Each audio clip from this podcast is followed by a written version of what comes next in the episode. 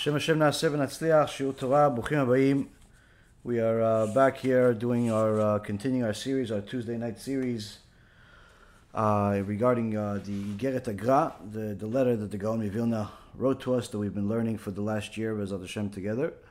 Um, tonight's uh, Shiur will be for a uh, Refuah Shlema for Rabbanit Levana Batzara, Rabbi Ben Shulamit, um, Rabbanit Tzara Bat Anat, Avimori David Ben Esriah, Imi Morati, Doris Bat Joram, and also for a Atzlacha Rabba for uh, Marsha Bat Julie, Ayla Bat Marsha, Samuel Ben Marsha, Cephas Ben Marsha, Alexander Ben Marsha, Louis Ben Marsha, and all of Am Yisrael, all of the righteous Noahides that uh, continue to do everything possible to serve HaKadosh Baruch Hu as much as possible. So for those of you that are uh, used to watching the live lectures on Facebook, as you've noticed for the last two lectures, uh, including tonight. Uh, we have not been able to uh, have a Facebook Live. Not really sure what the technical difficulties are. We're simply doing the same thing we've done many times, and it's just not working. And uh, it's already delaying the lecture 20 minutes. Uh, so now is not the time to fix it. Uh, we're simply just going to do it, which Baruch Hashem, Hashem was kind on us as usual and already gave us the cure before the ailment, where we have already some amazing people on the team that developed the live technology already on our app uh, as well as on our website. For those of you that want to watch the lectures live, we typically have lectures on Sunday, Tuesday, and Wednesdays. Typically, it's around nine o'clock. Uh, you know, and uh, you could go to bh.live, bh.live, uh, and watch the lectures live. Or you could simply go to the app, and there's a little button on top uh, that uh, says uh, live and you'll watch the lectures live. It's much better than Facebook or any other terminal out there, and Baruch Hashem, much more reliable.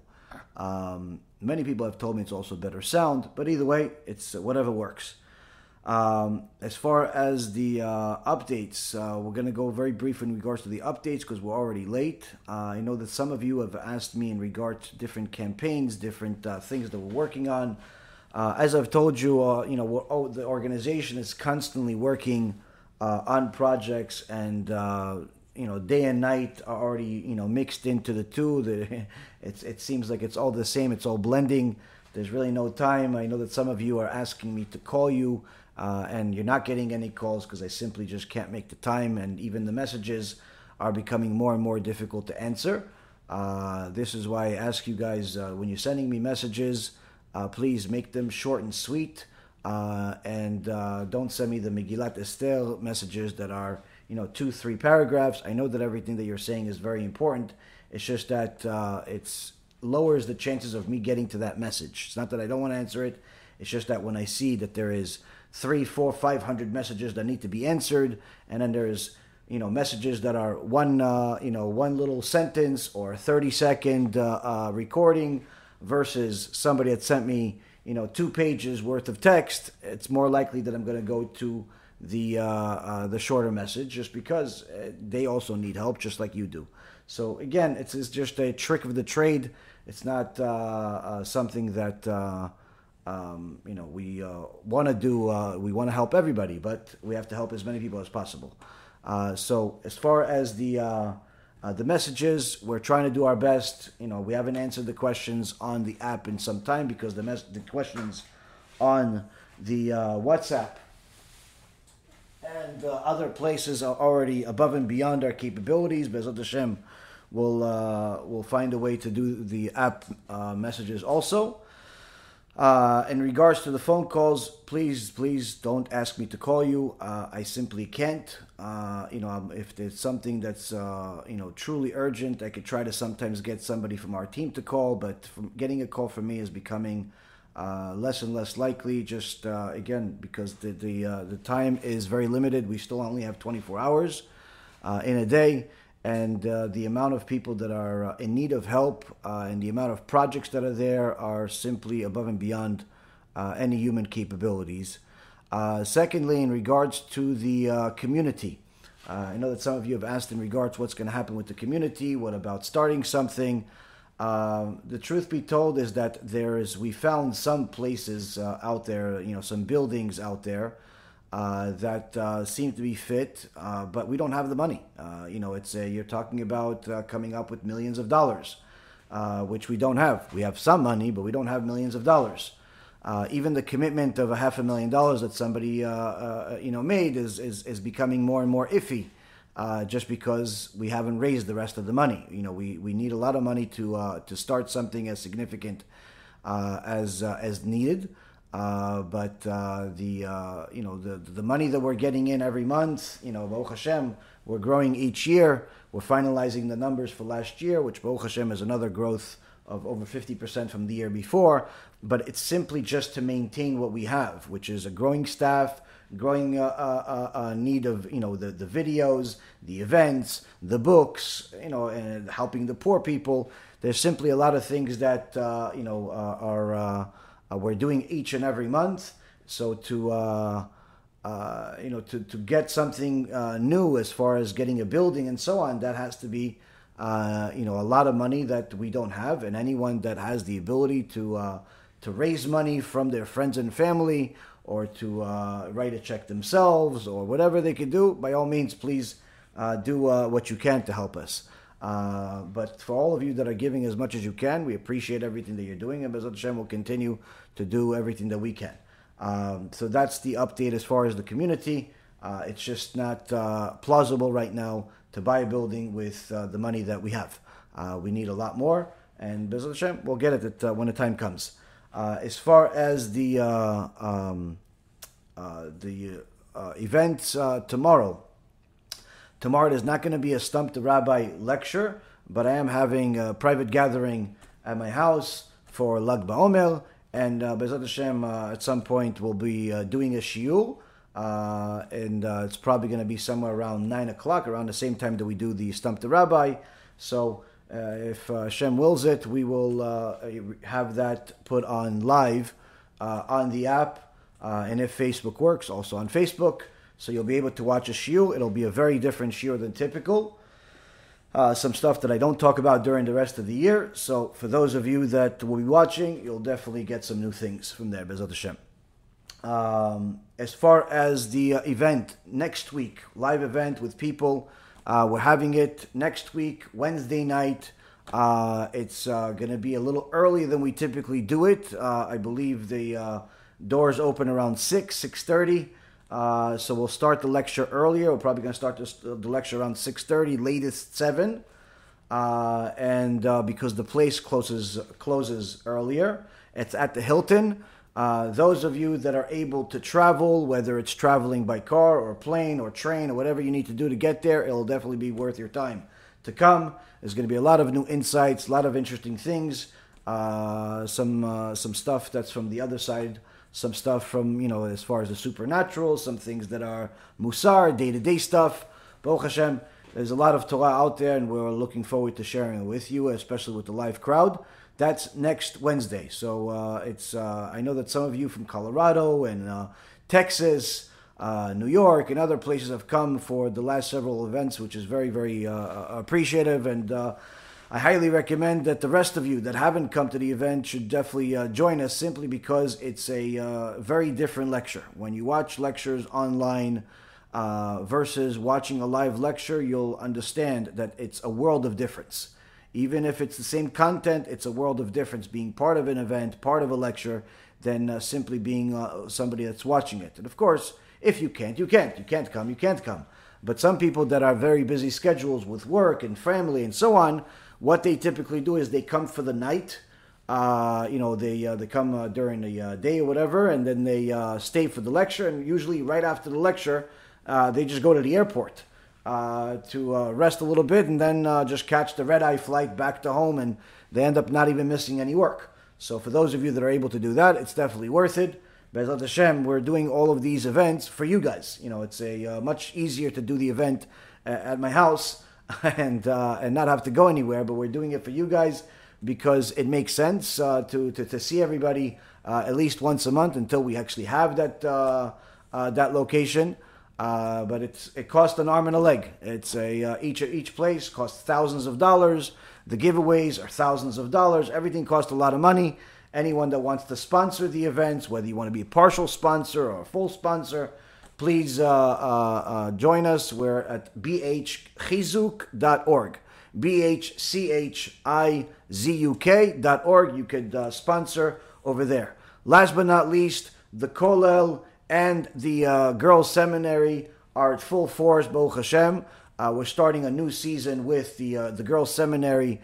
They just spoke to Rabbi Alimi, that's heading it, him and the Rabbanit, his wife, Uh, and a uh, crew of 20 uh, volunteers that are helping. We have hundreds of girls that are desperately in need of a, a, program on a regular basis. We're having it several times a week. we also had a girls' seminary that started and already have, I don't know, I think close to uh, 100 girls that have signed up. And Baruch Hashem, we're working with the uh, uh, government and some uh, po- politicians to see if they could fund this fund this this big project. But the the one that's uh, started it all is the seminary that's only a you know a few times a week, two or three times a week. We have events and then we have a couple of trips uh, for the year, and then we have a, we have a planned Shabbaton.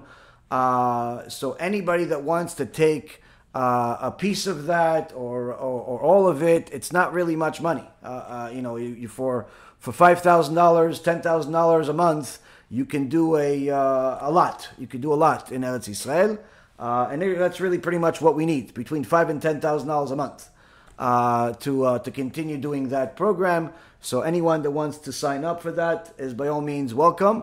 The the kollels are, Baruch Hashem, uh, growing. We have a uh, Rabbi Sharvit uh, uh, that just uh, officially became a Dayan. The other uh, Chachamim that we have at the Kollel uh, are also getting closer and closer to Dayanut. We're also considering hiring a few more Avrechim, having some more Avrechim join us. But again, with each Avrech, it's a commitment. It's a commitment to pay them a salary every month. It's a commitment to make sure that everybody has everything that they need without having to worry about it. And we pay a lot more uh, to the Avrechim than other kollels. Uh, probably a factor of, uh, you know, I would say close to double uh, what other kollels pay, which is the reason why we don't uh, just uh, hire at will and we don't just hire anybody. It has to be specific type of Avrechim. Uh, so Baruch Hashem, that kollel, any of you that have already sponsored it, I've heard many of you have told me that as soon as you sponsored a avrech for a week, for a month, for several times. Many people have gotten a lot of bracha when it comes to parnasa. So uh, when it comes to parnasa, this uh, you know sponsoring Torah is uh, you know one of the greatest things a person can do. And the only reason I say one of the greatest things to do is because it's it's tied or slightly behind helping people do tshuva, doing kiruv. So uh, anyone out there that wants to help us continue doing what we're doing, uh, the lectures, the CDs, the USBs, the books, the packages, all of that stuff uh, is a uh, you know can donate on the websites on uh, different avenues. We have on the app. Uh, we just started a GoFundMe page. Uh, we have on Facebook. You could donate in a million different ways. You could send a check.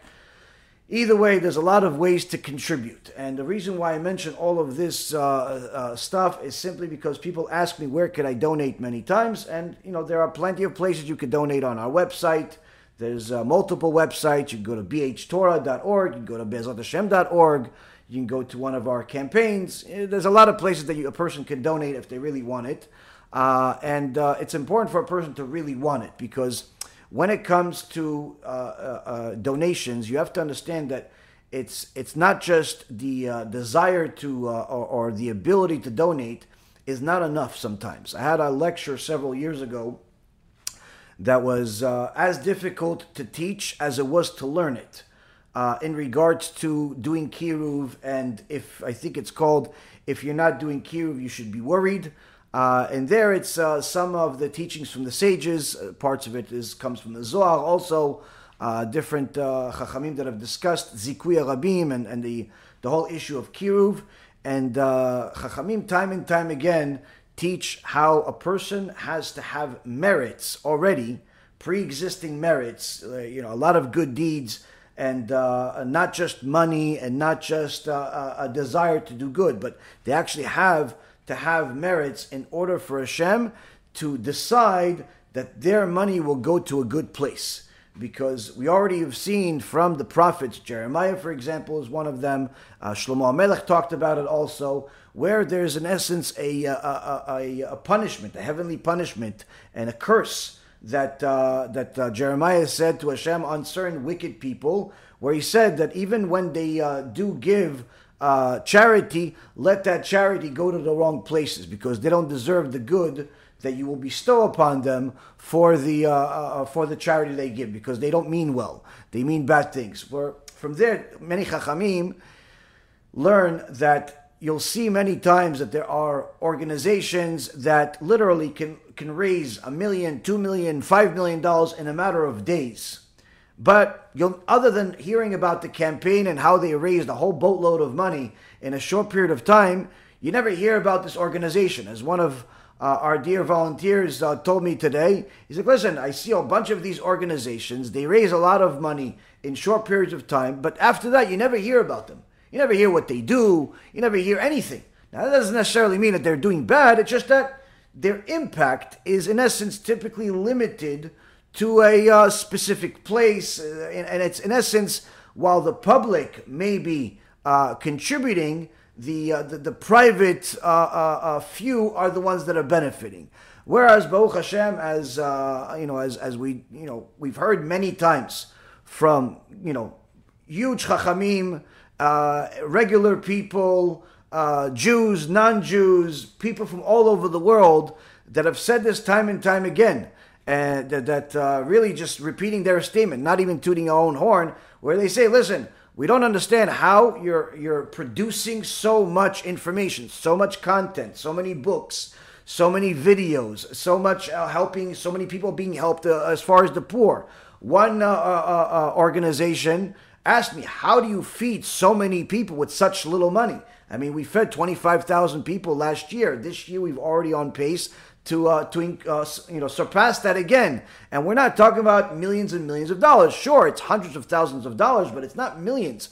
Whereas typically you see uh, you know some people that have advertised certain campaigns. Oh, we need you know a uh, um, two million dollars or a million and a half dollars to get 300 kids to go to yeshiva. Or we need, you know, $5 million to feed a couple thousand families uh, with all due respect, with either amounts uh, that uh, I just st- stated, you should be able to do a lot more. Uh, a million and a half dollars, two million dollars, should not be just for 300 kids to join yeshiva. That's enough to open the yeshiva, uh, or at least put a down payment to, to pretty much run the yeshiva at the very least for uh, a very big part of the year. It's a lot more than just 300 kids.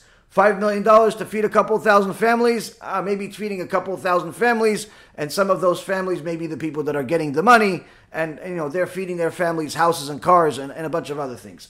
The point being is, is that either people have no idea how to use money, or they're just simply cutting and skimming off the top a little bit too much. So a lot of the money that people donate don't end up yielding them as much fruit as they would think. They donate $100, $1,000, $10,000, but net net, as far as what comes out of it, as far as actual mitzvah money, is very, very little at best. And this is just a reality, a reality. One person that has been, uh, uh, uh, uh you know, breaking my head and, and uh, nonstop bothering me about this whole Chabad situation of how we discussed how there is a systemic problem within Chabad.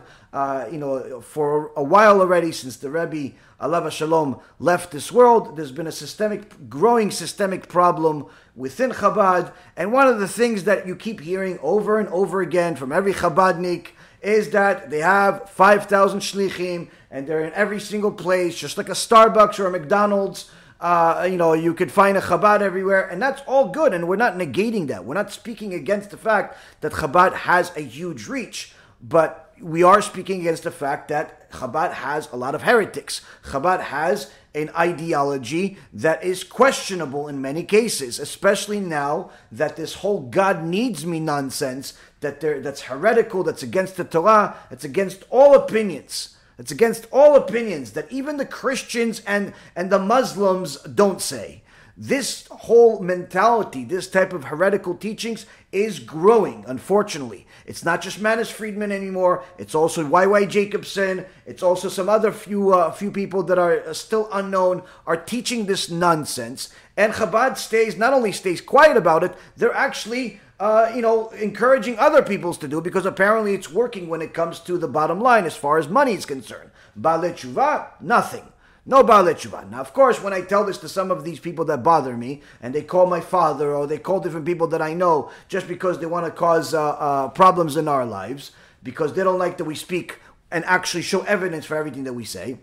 Their main main argument is, look, but they reach a lot of places. You know, they're they're in Singapore, they're in Afghanistan. I don't know, they're in every hole out there, and that's fantastic. The problem is not the reach. The problem is what are you doing now that you have the stage. And that's one of the things that, uh, you know, I, I, I, told one of them that told me they have a very big reach and uh, they have over a billion dollars, a billion dollars of money coming in to Chabad on an annual basis at this stage. I know that years ago, maybe about 10 years ago, when there was a research published uh, by some news uh, uh, network that worked together with Chabad, they published that at that time they had a about a 550 million dollars annual budget or annual, uh, you know, annually your donations coming in. So apparently it's doubled over the last decade, which is mabruk, chazaku baruch. Great, it's great that you have all that money. The question is, what are you doing with it? How many people are actually doing tshuva? How many people are paying for food for, for you to have a, a, a third meal on Shabbat while some people don't even have food to eat at all? And how many people are actually doing tshuva and changing their lives. And when you see the results versus the investment, again, it's it's it's it's a uh, it's, it's it's simply not what people expect. It's not what people expect, and and and surely they know this just as we do, and everybody knows that, that everybody could do better. We ourselves are always trying to do much better. So the point being is, is that when people ask me, you know, where should we donate? Should I donate to this campaign? Should I donate to that organization? I already told you guys, I think about a year ago, two years ago, I no longer recommend any other organization other than our own simply because I know what we do, I know what we, results we get, I know a lot of different pro, uh, problems that we solve for people. I don't know what other people do. All I know is that when you see the amount of content and information and things that are helping people to come out of our organization, and you compare that pound for pound versus others, Baruch Hashem, HaKadosh Baruch Hu is giving us the, the ability and the merit to be involved in a lot of things. Hence the reason why I remind you for a whole 10, 15 minutes already that it's time to get a little more generous because it's for your benefit. It's for your benefit more than anything else. Uh, and that's one of the things that we also learn from this week's parasha, and that's one of the things that we learn from the Gaon Mivilna. The Gaon Mivilna, Baruch Hashem, has taught us time and time again about how we have to learn Musar, we have to learn halacha, we have to make sure that our children are getting the right education, we have to make sure that we're honest at work, we're honest in business, we have to make sure that we do a lot of these different things in order to perfect ourselves. And he's not just talking to the people that are new into the into the religion. He's not just talking to the people that are males or females. He's talking to everybody, including the people that consider themselves, and even according to all standards, are righteous. He's talking even to his own mother, his own wife, that are tzadikot k'toshot, that uh, you know there was no doubt that they are destined to go to heaven. Still, he's talking to them because you could be destined to go to heaven, but still end up in Gehenom if you don't keep yourself on that right path. And that's why the Mishnah in Avot says that a person should never trust themselves until the day they die. Why? Because we even have someone that was a Kohen Gadol a Kohen Gadol for decades. And unfortunately, this Kohen Gadol ended up going off the derech, becoming a complete Manis Friedman Apikoros heretic, and he ended up losing everything for it. Literally losing everything. And this is when he was already old. This is not when he was like 20 years old that he was able to uh, do a lot of things that a 90 or 100 year old man can't do.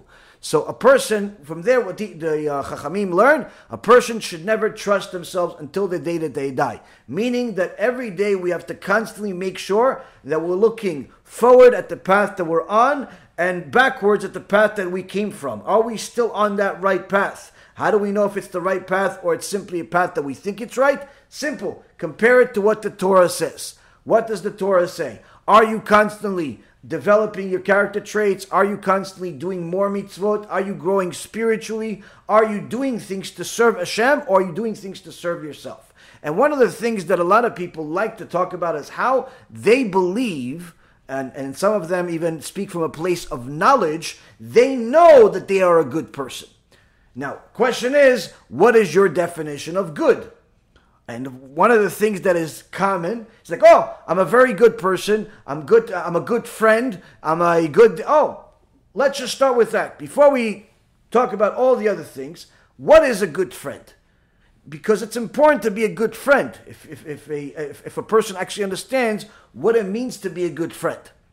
So the Gaon Vilna, he uh, told his mother that, uh, and, and, and the rest of his family in this letter that I also come to ask my wife to honor my mother, as the Torah dictates, especially as she is a widow, to whom it is a grave sin to, uh, to cause pain, even with the slightest gesture. So that was the teachings of last week, where the Gaon Vilna emphasized that not only you have to have respect for each other because you're both Jews, but it's even more so because she's your mother-in-law. You have to respect her. There's a uh, there's a, uh, chachamim, there's poskim that discuss the obligation to have honor for the uh, for the in-laws. Surely, any time that we are obligated to do a certain mitzvah, such as to honor your uh, uh, uh, your parents, to honor your older brother, to not say lashon hara, to uh, uh, to love uh, your fellow Jew. This is talking about people that are Torah observant. Now, this is not to say that you, if someone is not Torah observant, you're allowed to uh, to hate him and go beat him up like he's a terrorist. No, this is not what to say. The Rambam specifically says that it's a very big mitzvah to go help people that are not Torah observant to become Torah observant. It's an extraordinary mitzvah. That's kiruv. But kiruv is also giving chizuk, giving strengthening, giving uh, uh, help to people that are also Torah observant, but perhaps are not where they need to be. Maybe they're depressed, maybe they're stressed out for unnecessary reasons, maybe they don't have enough bitachon and emunah. There's a lot of different aspects of kiruv. It's not necessarily just helping a person keep Shabbat and, and not murder people. There's a lot more to kiruv than people think, but nonetheless, nonetheless it's important to know that a person that is sees these mitzvot or hears them in a lecture that you have to honor your parents, you have to uh, love your fellow Jew. This is specifically talking to somebody that is Torah observant. And why is that important to know? Because if we were commanded to not say, to, to, to do what we do to everybody, regardless of whether they're Torah observant or not, simply you would have a heaven that's empty. You'd have a heaven that's empty. Why? Because the uh, the reality is is that anytime somebody speaks about another person, there is a very high likelihood, and by high I mean 90% chance that what you're doing is wrong according to the Torah. And the Rambam says that if somebody spoke lashon hara, you know, once in a blue moon, meaning like I don't know, once a year, then, you know, perhaps they may have the ability to go to Olam Haba. But surely someone that speaks Lashon Hara on a regular basis has no share of the world to come. So from here we know that people that talk, uh, you know, typically they talk about other people. So if we were obligated to, uh, you know, to love and to honor and to refrain from speaking Lashon Hara and Rechilut about anybody, not just the observant Jew, literally you would have to uh, uh, restructure the whole world and simply just designate everyone to get to Gehenom because most people are completely clueless of it. So Hashem brought kindness to the world by bringing us the Torah with specific rules, where He says that yes, although you should not uh, disrespect other people that are not Torah observant, and you should not hate them for no reason, and you should not say lashon hara about them, and so on. But if you do say lashon hara about this you know, person that's a, a desecrates Shabbat, or, or, you know, it's not, it's not a sin. It's not a sin. It's not recommended because if you get yourself used to saying lashon hara about everybody, eventually you'll say lashon hara about the righteous person that will end, you know, bring you to Gehinnom anyway. But nonetheless, here is a uh, uh, uh, one of the places where Kadosh Baruch Hu shows us how much He knows the creation, how well He knows the creation, and the Gaon Vilna here is telling us that even the mother and the daughter-in-law, his wife and, and, and, his mother, have to make sure that they remind themselves of this reality because not only do they have to respect each other because they're two fellow Jews, their mother, their his mother and his and his wife, you know, the in-laws, but even more so, they're both Torah observant. So the, the, the measurement, the, the, the, the precision has to be much more extraordinary and you have to be a lot more careful. And then he adds another anecdote to the whole equation where he says, But of course, you realize that my mother is a widow. She was a widow for over two decades. And this is actually what the Gaon Vilna told his mother that when you go up to Shemaim, simply tell them about the fact that you were a widow without a husband for over two decades. That's already enough suffering in this world that will wipe out any suffering that you were supposed to make for any little sin that you've made in your life. So to be a widow is a very difficult thing, but even more so, it's somebody that Hashem has a lot more mercy for, a lot more protection for. So this is something he's reminding his is is holy, his, his tzaddiket uh, uh, uh, wife. So if this is the way he speaks uh, with such veracity, with such clarity, uh, with such zeal to, to righteous women, that he knows are righteous, needless to say, this is all appropriate for us. Now, back to our original point as far as friend. Everyone thinks they're a good friend. You ask people, what is a good friend? Oh, I'm there if my friend needs me. I help them move. I, uh, you know, I uh, a few times I gave them a ride somewhere. You know, a few times when I had it, I lent them some money. The truth is, is that really being a good friend? It's good things. It's good things, but does that really make a person a good friend?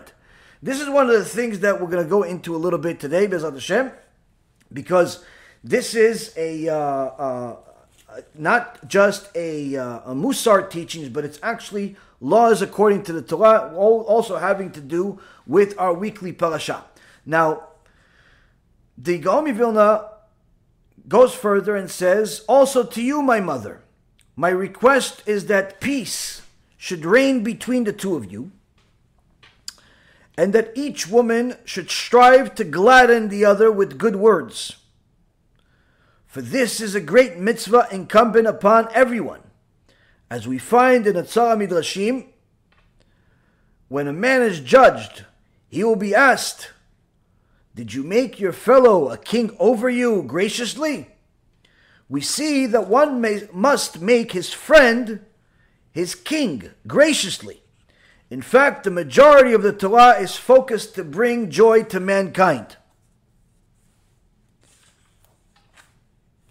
So here we see that the Gaon Vilna is talking about friendship, and he says also perhaps a point that we may or may not cover today that uh, even if one of you should do something improper, forgive each other and live in peace for Hashem's sake. So that last point probably needs a shiur of its own. But here we see that he's now turning the message towards his mother.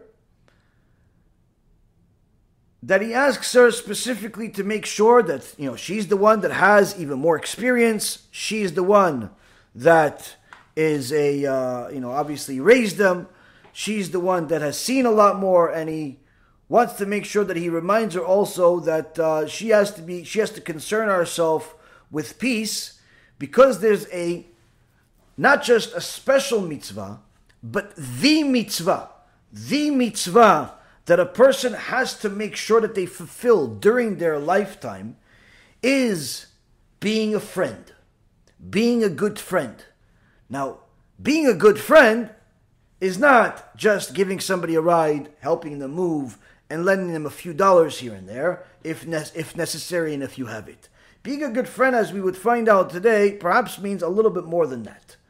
Perhaps means a little bit more than that, where he says that we uh, a person has to strive to be a good friend. How? By gladdening the other with good words. Meaning that a person has to take ownership of the responsibility that they have each and every single day to make their fellow Jew happy. Now, this is perhaps too big for some of you to, to grasp because some are diff- having a tough time making themselves happy. But the truth be told is that whether you are happy or not, you're still obligated to make your fellow Jew happy. Meaning the fact that you're upset about whatever it is that you're going through does not absolve you from the responsibility of gladdening your friend, making sure that he's happy, making sure that she's happy. And in fact, so much so that it's in the Torah in many places, and the Gaon Vilna brings one source. The source that he brings is a scary source. Why? Because this source, this Otzar Midrashim, is quoted by the by the uh, uh, the Reshit Chochma in Sha'ar HaYirah, the section that discusses Chibut HaKever, the uh, the beatings of the grave. And the beatings of the grave, for those of you that have watched the movie Chibut HaKever that we made, Baruch Hashem, scared the living lights out of everybody, uh, myself included, and probably more than others. Uh, because the more you know, the more uh, uh the more scary the, the reality is. But uh, there's a section, there's a certain uh, step during the process of Chibut Kever where a person is asked questions, is asked questions. And one of those questions, Rabotai Yekarim, is whether he made his friend a king over him. Now, in today's world, most people are looking to be king. She's looking to be queen. People are looking for attention, they're looking for notoriety, they're looking for likes, they're looking for people to share their stuff, they're looking for people to put them on the stage, they're looking for people to hear their, their message. So when you have a Torah that was given to Am Yisrael 3,333 years ago, in front of millions of people, tell you that really instead of seeking attention, as many people do, you should actually do whatever you can to make your fellow into a king over you. Now, of course, the people that immediately got their ego hurt, and of course they don't want to get their uh, their their attention taken away by their friend. They say, "No, no, what do you mean? It's idol worship, making my friend a king over me. Only God is my king." Okay, buddy. As the Shlomo Melech says, "Al tzadik Don't be overly righteous hear the message and understand what, what a friend actually means. Now, the Zohar Kadosh in Parashat Noach, page 48, has Rabbi Akiva asking his Rebbe, Rabbi Eliezer ben Horkinus, a question. He says, Rebbe, when will the salvation come? When will the Mashiach come? Rabbi Eliezer ben Horkinus says to him, that it all depends on tshuva. When Am Yisrael does tshuva, a Baruch Hu will bring the Mashiach, will bring the salvation. So much so that HaKadosh Baruch Hu lowered the standards, where it's not all of Am Yisrael is required to do uh, uh, tshuva, and it's not even the majority of Am Yisrael. HaKadosh Baruch Hu yearns to bring the Mashiach, to bring the salvation, to bring us a part of the Torah that we have never seen before because this Torah is not the type of Torah that we can handle in this world because we're full of tumah, of impurities and sins and desires and lust. He wants to give us all of this so much that he lowered the standards. That even if a single keilah a single kilas, a, a group of 10 Jews, a minyan, does tshuva, HaKadosh Baruch Hu bring the Mashiach. Because their merit, their merit is so beautiful, so glorious in the eyes of HaKadosh Baruch Hu that they've all done tshuva as a group, that HaKadosh Baruch Hu will spread that merit among all of Am Yisrael to benefit from it. That's how much HaKadosh Baruch Hu is waiting for Am Yisrael to do tshuva. The Arizal tried to do this. He gathered a group of his students and they rented a, uh, a place where everybody moved into. Each one with his family, with his wife, kids, and so on. Had a solid group of righteous people. And he told them, We're all here to, to bring the salvation, to bring the Mashiach. Everyone knows Torah, completely observant, Talmid Chachamim. These are not just regular people. These were all solid people. He said, make sure that there's no machloket, no fighting between you, no fighting between anybody. Why? Because we need to show Kadosh Baruch Hu that we've all done tshuva. Because machloket, the, the, the problems if, if you're fighting not for the sake of heaven. If you're debating an halacha in regards to the Torah for the sake of heaven, that's good. That's glorifying Kadosh Baruch Hu's name through toiling of his Torah. If you have two different ideas and one happens to be wrong, one happens to be right, and you're debating it, that's good too. But if you are just going at it at each other because you want to win and you want to win, you think you're right and you think you're right and you don't even care. You don't even care about necessarily whether you're right or not, you just want to win and you just want to fight and you just want to hate each other just because of a certain look or because you live somewhere or because of a certain tradition all those things, they belong to the Sitra Achra. So make sure not to fight at all. After a week, no fights. Everybody got a big Chazak U'Baruch. Everybody was going. Unfortunately, by the second week, already a fight developed. Where? Between the wives. One of the wives didn't like how one of the other husbands spoke to her husband. She didn't like it. So she said something to his wife. And his wife said, What do you mean? But my husband's a much bigger Talmid Chacham than yours. And all of a sudden there's already tension. The Arizal heard about this. And he rebuked the students told them, You have to calm your wives down. Eliminate any of this nonsensical hatred, baseless hatred. You have to calm everybody down. You have to focus on Torah. You have to have peace as you would have it, the, understood what's happening in Shamayim. And he knew that this is an opportune time, an auspicious time to bring Mashiach at that time.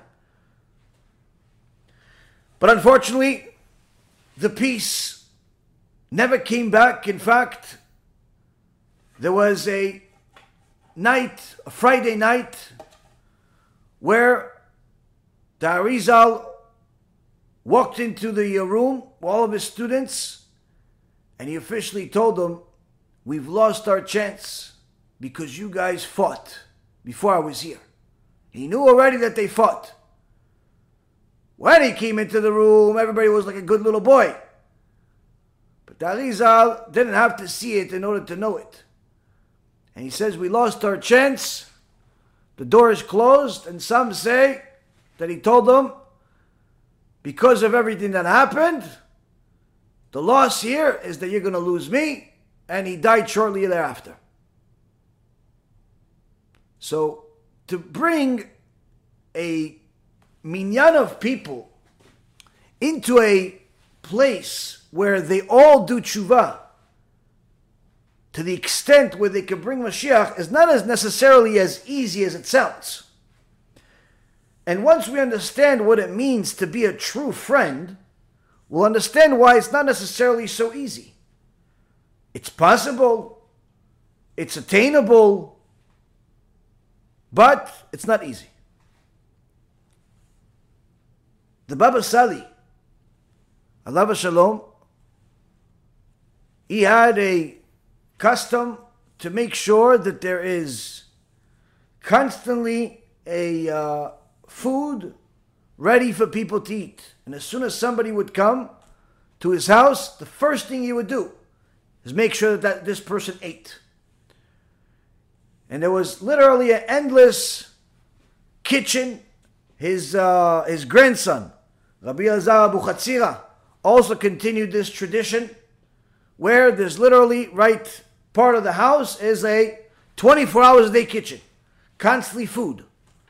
Anyone that would come in, first thing, before you ask any questions, before any blessings, before any anything, sit down and eat. Why? Make sure that this person number one, is not hungry. A hungry person, very, very difficult for them to achieve happiness. Second thing is, when they're eating, now you have to do bless Hashem. Also, you have to discuss Torah. The uh, the Chachamim say in Masechet Avot that if uh, uh, two people are uh, are uh, eating, uh, three people, three people are eating, and they don't discuss between between them a dvar Torah, it's like their uh, their food turns in their their table turns into an altar for idolatry. When you eat, you have to discuss words of Torah. So the Baba Sali made sure that people are coming in there, they have food, they're satiated, and they speak Divrei Torah. But it was also a way for him to make others happy. It was also a way for him to make his fellow Jews happy. People that are full are happier than people that are uh, starving. Now, the uh, Gemara in Masechet Baba Metzia, I'm sorry, Masechet Beitzah, Masechet Beitzah, page 16a, says that if you are, if you have, let's say, a uh, kids and you have uh, their friends are over your house, and of course, you know, at some point during the day, there's a uh, you have to feed the kids or give them a snack. So you're not just going to give this uh, snack or food just to your kids and make their friend, you know, sit on the side watch them eat. Of course, if you're a normal person, you're also going to have this other kid eat. The Gemara says if you're going to feed somebody else's kid, make sure to notify their parents. Now, it didn't say go call them, go uh, make sure, I listen, I'm making uh, chicken for lunch. It's okay that I feed your kid? No, it didn't say call them. Didn't say, oh, go in their house. Oh, listen, we have some cake and uh, we're gonna we're gonna eat. Is it okay if I give your uh, daughter a cake? No, it didn't say to go there. But it says notify them. So Gemara asks, how do I notify them? How do I notify them? It says smear a little bit of that food, whatever it is, on their face. You know, you had a chocolate cake, put a little chocolate on their uh, forehead, put it on their cheek, put it on their ear. What is it? Uh, makeup? What's, what's going on here? Why, why do I need to put a little cake, a little this? Why? This little cute kid is going to go home. Okay? This cute kid's going to go home.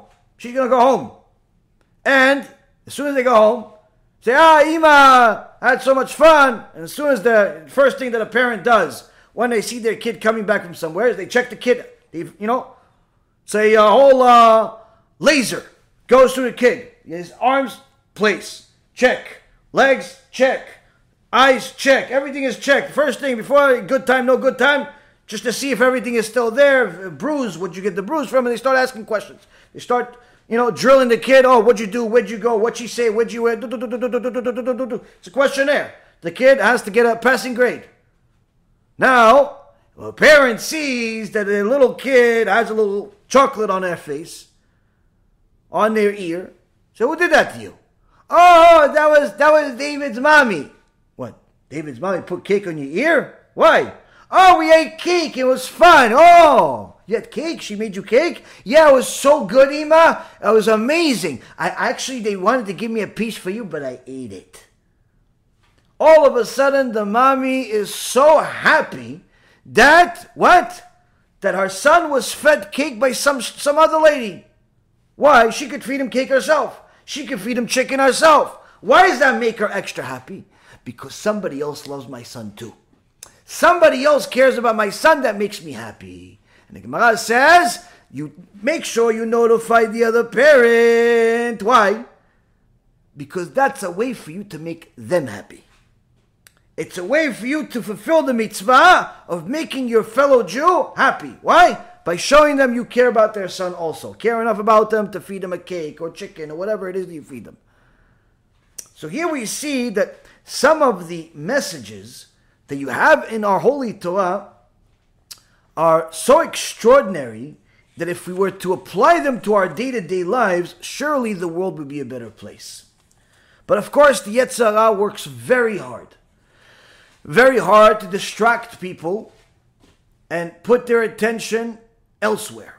Put their attention on some move, something moving, some ball moving, some car moving, some uh, chart of money moving, some news. Always trying to re- take our time, steal our time from us, and put that time and that life elsewhere and not fulfilling the mitzvot. The Gaon Vilna speaks clearly and very harshly at times in regards to our obligation to fulfill the mitzvot. And here he's telling his own mother that there is a obligation to gladden your fellow Jew with good words, to gladden their heart. It's a mitzvah that's incumbent upon everyone, and the source that he gives her is not just, oh, you should love your fellow Jew as you love yourself. This is a nice thing to know. This is, Hillel Zaken says this is the whole Torah. No, no, no. He tells her, Ima, you have to make sure to make my wife happy. You have to make sure you make your fellow Jew happy. And he tells the same thing to his wife, and tells the same thing to his kids. He tells the same thing to his students. Tells the same thing to himself. Why? Because one day you're gonna die. And when you die, there's a whole process called chibut hakever. And that is the process that is not necessarily a pleasing process. Needless to say, it's not the end. It's part of the process of judgment for a whole life. If you've made sure to serve HaKadosh Baruch Hu as He dictated your whole life, that process will ultimately be a fantastic thing that ever, best thing that ever happened to you. Why? Because the result of it will be you going to heaven forever. But if you are looking simply to serve yourself, then that process will be the biggest nightmare of all nightmares that you cannot even imagine. All of the Hollywood films, if they put all of their budgets together, they cannot make a single scene of what happens in the afterlife of the wicked. And he wanted to delve a little bit into that part of the Torah, understanding what happens on that side, Hashem Yishmor V'yatzil. The scariest movies you could ever imagine cannot even scratch the surface. And this is what the Gaon is telling his wife. This is what he's telling his mother. That's the source of why you have to make each other happy. And why you have to make your fellow Jew happy. Because they're going to ask you in Shemaim, did you make your fellow a king over you? Not just were you nice, did you make your fellow a king over you? The book of Exodus, chapter 22, verse 21. The Torah states an obligation not to cause pain to any widow or orphan, but Rashi elaborates there that you're not allowed to cause pain to anybody. In fact, in this week's parasha, in this week's parasha, Kadosh Baruch Hu teaches us about the mitzvah of Shemitah and how there is, you have to serve Kadosh Baruch Hu through your business, you're growing crops, six years. After that, you have to stop. Whatever is left, is not yours. Not that you're not allowed to touch it or sell it, but it doesn't belong to you. In fact, the whole time that it was there, it never belonged to you. This belonged to the poor. This belonged to the destitute. The stuff that's on the seventh year, it's not yours. Further, a reality check. The Torah tells us that when you conduct business with each other, not just if you're dealing with the poor people to be nice to them. No, no, you're not being nice to them by allowing them to take what belongs to them as far as the crops and so on. You're fulfilling your obligation of simply giving somebody what belongs to them. But what about when you're not dealing with somebody that's poor? You're dealing with a fellow Jew. If you're dealing with a fellow Jew, you have to know that when you conduct business with people, you're not allowed to take advantage of people's foolishness. As the uh, pasuk says, uh, pasuk says that um, when you make a purchase from the hand of your fellow, don't aggrieve one another. Onkelos says, don't aggrieve one another by overcharging or underpaying. You have a customer, the customer is completely clueless. Everywhere in the world, they sell this product for $100. Your customer just came from a different place, he has no concept whatsoever, and you figure you're going to tell him, oh, $2,000, and he's willing to pay it. Now, if it's worth that kind of money because that's what the uh, industry is selling it for, no problem. But if everywhere else, if you could just go to the store next door and get it for $100, and you just decide to charge him $2,000 and you're overcharging him, you're violating the Torah. Same thing is if you go to a place and you know that the guy is struggling. You know the guy is struggling. You know the guy is trying to make ends meet. And tell him, listen, I'm willing to buy this thing from you, but what do you want? The price says 10000 How about this? I'm going to give you $2,000 for it.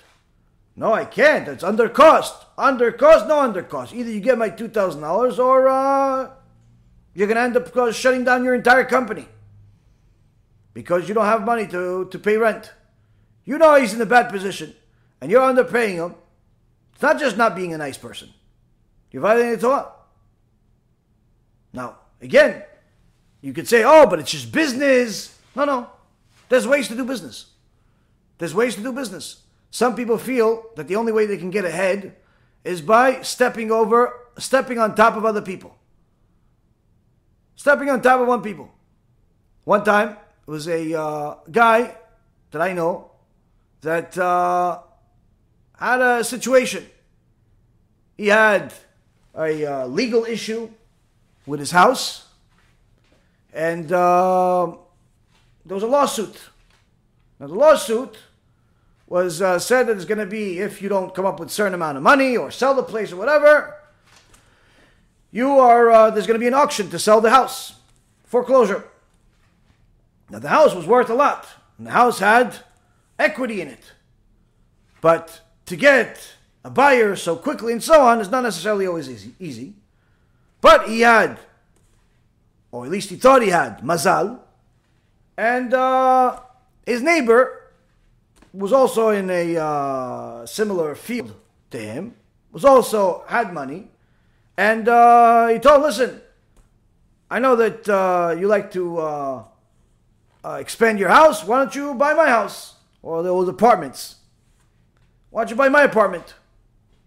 Oh, yeah, actually, I could do it. I could make the apartments connect them. I would have the biggest apartment in the building. Great. Okay, fine. What do you want? And they agreed on the price. Okay. But the only thing is, the condition is, you uh, you have to come up. Uh, we have to close the deal, you know, within a, uh, the next whatever month or so. Sure, no problem. This guy had a bunch of money. Now, why do you have to close this deal? Oh, because I have this issue with the uh, foreclosure. Oh, okay, okay, no problem. Yeah, no problem. I need it. I want the part. Okay, fine. Now both parties benefit. One guy gets out of this situation with this house. The second guy gets an opportunity he's never going to get again by getting the house for a uh, that he was never going to be able to buy any other way. Because if he listed elsewhere, long story short, both people were happy, right? Wrong. Why? The second that this guy, the second guy that was supposed to buy the place, found out that there is a issue here. He had a plan. What was his plan? Why should I pay four million dollars for something that I can get for less? Well, you agreed to that price. You came up with that price. Yeah, but maybe I can get it for less. Yeah, but at least tell me you don't want it for that price. No, no, no. What did he do? He started wasting time. Started wasting time. Oh, no, no, my lawyer is doing a check and a, the accountant and this and that. Long story short, wasted a lot of time. Before you know it, the time of the auction already came up and no deal was made. And what ended up happening is that this person that had the apartment was in a place where he couldn't do anything about it anymore. The house ended up, instead of being sold, it ended up going to auction. And this Rasha, this the first guy, no, the second guy, His job was he wanted to buy the house from the auction at first price, at the uh, at a much lower price. Of course, this is evil beyond evil, but this type of stuff happens every day. There's certain people that they look for, they look for the failures of their fellows in order for them to succeed. Now, I know that there's a business where people buy foreclosed businesses and foreclosed properties. It's one thing where it's your business to do these things and you're looking for something that's already left or so. It's a completely different thing if you are actually causing it in one way or another or you're looking to take advantage of people that are in, uh, in weak positions. It's, everyone knows it's unethical. Now, Torah tells us here that this is also against the Torah. And a person needs to, if he's going to conduct serious business, he has to make sure that he knows the rules when it comes to doing business. Because a person may think that, oh, what, I'm just hustling. I'm just, uh, you know, paying my bills. I'm paying the tuition for the yeshiva for my kids. No one says that you need to pay the tuition for yeshiva with blood. No one said that you had to kill people for it. If Hashem wants to give you parnasah, he can give it to you in a ethical manner. You don't need to take advantage of people to do that. But unfortunately, many people believe that they need to lie about their competition in order for them to elevate themselves. They need to steal money or goods or products or whatever it is. They need to take advantage of others in order to get ahead. In fact, the Gemara says in Masechet Brachot Mitkabed, "Beklon chavero en lo chelek leolam haba." A person that takes honor in his fellow's failures has no share of the world to come. So here the Torah tells us that when you make a purchase from the hand of your fellow, don't aggrieve one another. And Onkelos says this is in regards to overcharging, underpaying. But even more so, that it says, "Velo tanu ishet Adonai."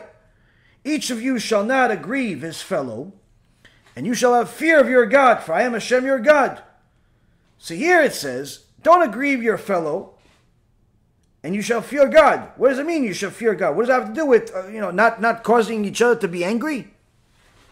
Don't. Uh, what is this all about? Why does why does my fear of Hashem have anything to do with aggrieving my fellow?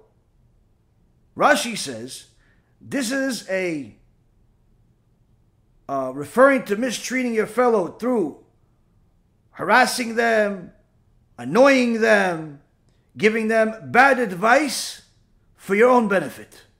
You tell them, hey, listen, you should sell the house. You don't need this house. You should sell it. Why are you telling him to sell the house? Not because it's good for him to sell the house, but because you're going to benefit out of him selling the house. You tell him, ah, listen, you should quit. Why are you telling him to quit? Because you want his job. So certain people that are annoying their fellow, giving bad advice to their fellow. And further, Rashi says this warning is to a person who thinks that he can give bad advice to his fellow Jew and no one will know what his intent is. He is forgetting that HaKadosh Baruch Hu is watching everything and knows his thoughts. And therefore, when it says, don't aggrieve your fellow, I am God, meaning don't aggrieve your fellow, and perhaps you think that if you fooled him, you fooled everybody. But you can't fool Hashem. So if you're thinking that you could take advantage of your fellow, you could call him at 3 o'clock in the morning just to annoy him, to wake him up because you think it's funny, or you figured that you could just knock on his door and, you know, insult him in front of his family because he owes you a few dollars you think you could do all these different things that I am God, he says. Maybe he doesn't have the tools or the strength to fight you. But HaKadosh Baruch Hu says, I do. I do. So here we see that there are very serious prohibitions when it comes to harming your fellow. Now, the Otzar Midrashim that's quoted by Reishit Chokhmah says that you have to make you have to make sure that you have answers to the questions when you go up to Shamayim. They ask you, did you busy yourself with Torah study and with kindness to others? You have to make sure that you have the right answer. Because a person that does not learn Torah on a regular basis has no share of the world to come. If you failed question number one, and you did not learn Torah regularly, all you can hope for is that you can answer the other questions in a better way so your punishment is lesser. But also, it says not just learning Torah, but also make sure that you're kind to others. Meaning, don't think that just because you learn Torah, that gives you the permission to simply insult everyone else that doesn't, or everyone else that is not on your level. If you find yourself in a position where, on a daily basis, all you can see is the wrong in everybody else and nothing is right, typically the problem is bigger with you than with everybody else. Now, when you say that there are certain things are not good in the world, in a book or in a lecture, that's not because that's all you see, but rather that's because what you're trying to bring people's attention to so you can resolve this issue and thereby make the world a better place. You can't focus every book and every page and every lecture only on the good things because then people would ask, oh, if everything is good, what's the point of this lecture? Typically, when you see books and you see lectures that are given by people that are looking to help the public, you'll see that they typically focus on fixing problems. Not just talking about how wonderful everything is and that uh, good job for everybody. So, if you're doing it from the from the position of giving a lecture, giving it, teaching people, you have to highlight certain things that are wrong in order to motivate people to fix these things that are wrong. And sometimes even remind them that what it's wrong is actually wrong, because sometimes people don't even know that what they're doing is wrong. On the other hand, you would think that people should know everything is wrong, but it's not necessarily the case. There's a famous story from years ago there was a guy that a, uh, a young couple that uh, got married in Eretz Israel, and uh, shortly after their marriage, you know, they wanted to go hang out, and they went to the beach. They both had a lot of friends, so they went with a whole group of friends. And of course, you know, they wore the clothes that people wear in the beach, or lack thereof. Now, on the beach, everyone's friendly, playing, joking, swimming, tanning, whatever it is that people do. Okay. The husband and the wife having a good time. Shortly after, you know, they uh, uh, the sundown, they decide to go home and uh, finish the day at the beach. Go back to the house. They go back to the house, and shortly after uh, they got to the house, you know, the wife didn't have enough, uh, didn't get the chance to, to change, to. But someone knocks on the door. Who is it? David and Shmuli. Oh, David, oh, come, come for coffee. So the wife runs to the door. How? With the same Shemishmo bathing suit that she went to the beach with. And right before she's about to open the door, David's like, hey, hey, what are you doing? She says, what? What? I'm opening the door for David and Shmuley. Like that? Put something on. She looks at him, she goes, what do you mean put something on? I was like this all day with everybody. What are you talking about? Because no, but that's the beach. His wife is confused. What do you mean? At the beach, there's a lot more people. Here is only David and Shmuley. And there lied a dilemma in this guy's head, and he realized that there's something wrong with him.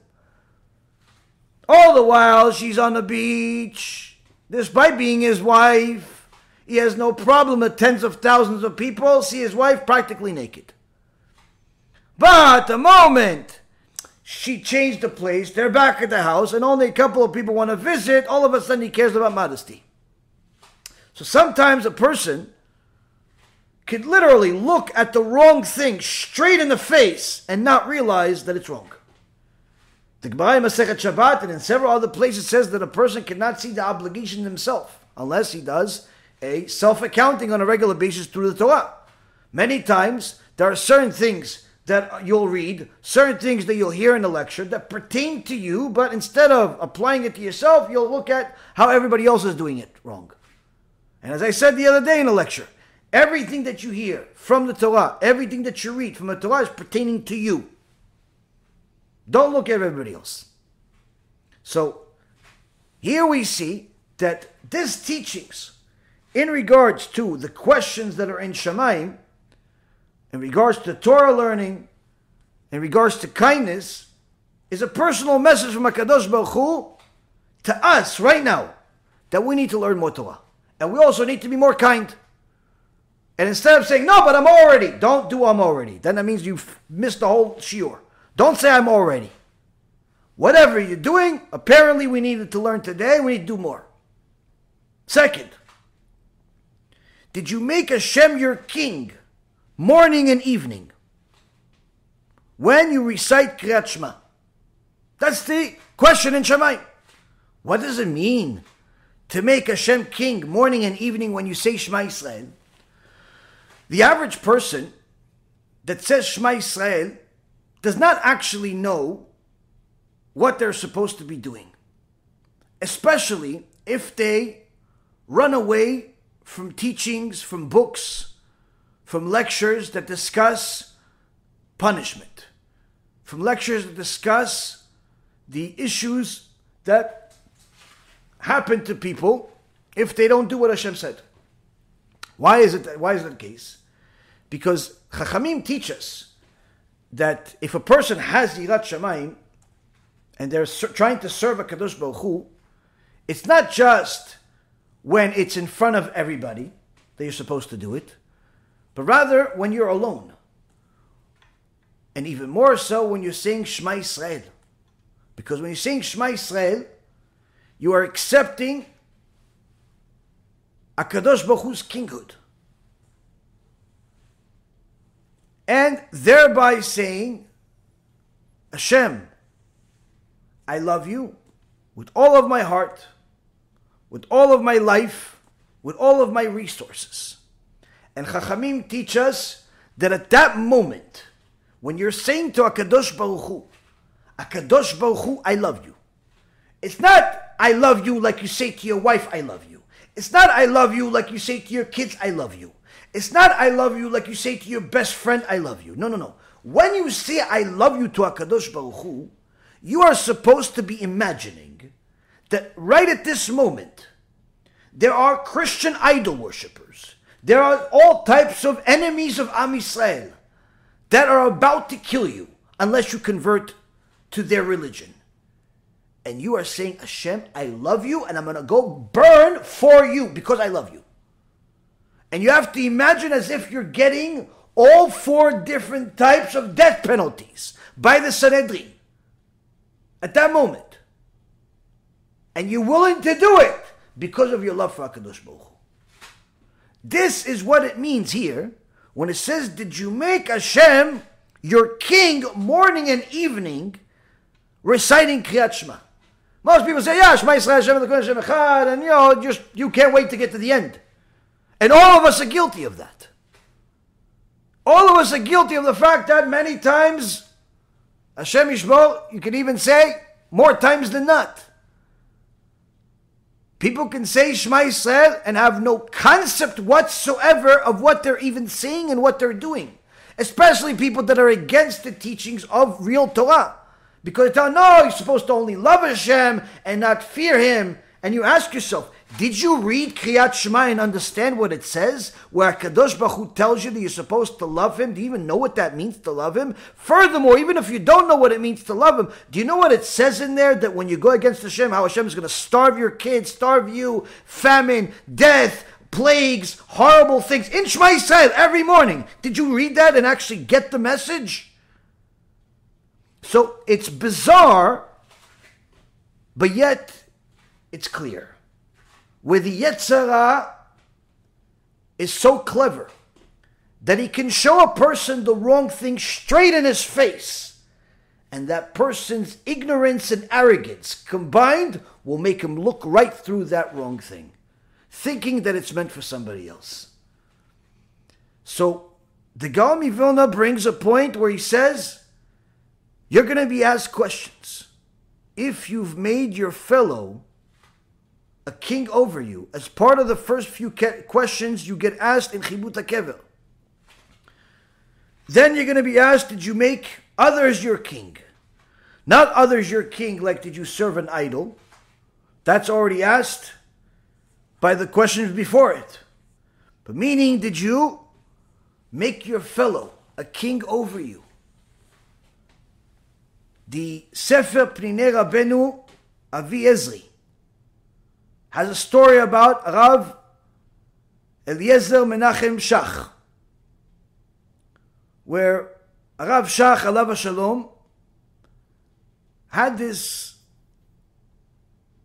behavior that was Kodesh Kodeshim, if you noticed it. Where each time somebody would speak to him, he would be doing what they're doing. If they're standing, he's standing. If they're sitting, he's sitting. Even later on in his life, when he's already in his 90s, and it's much more difficult to move the body. If any of his students, young boys, older men, all walks of life, came to the Rav to ask him a question, if they were standing, Rav Shach would get up and stand with them. If they sat down, he would sit. One of the students asked the Rav, Why do you do that? Why do you stand? I mean, is it, why, why do you go through that burden? Especially as the Rav is older now, it's more difficult. Rav Shach says, It's written that each person is asked as part of his heavenly judgment did you make your friend a king? I want to be able to respond affirmatively, yes. I stood while speaking to visitors who were standing.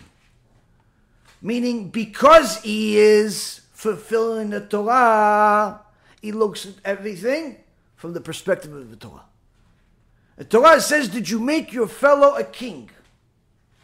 How can I make my fellow a king if He's standing, and I'm having a good time laying down. Rav Shach says, although I could sit, why should I if he's standing? Now you could say, yeah, but you don't have to. You're right, you don't have to. But I want to have a good answer when I go up to Shamayim. When they ask me, did you make your fellow a king over you? At least I have something to say. What am I saying? Yes? How? How?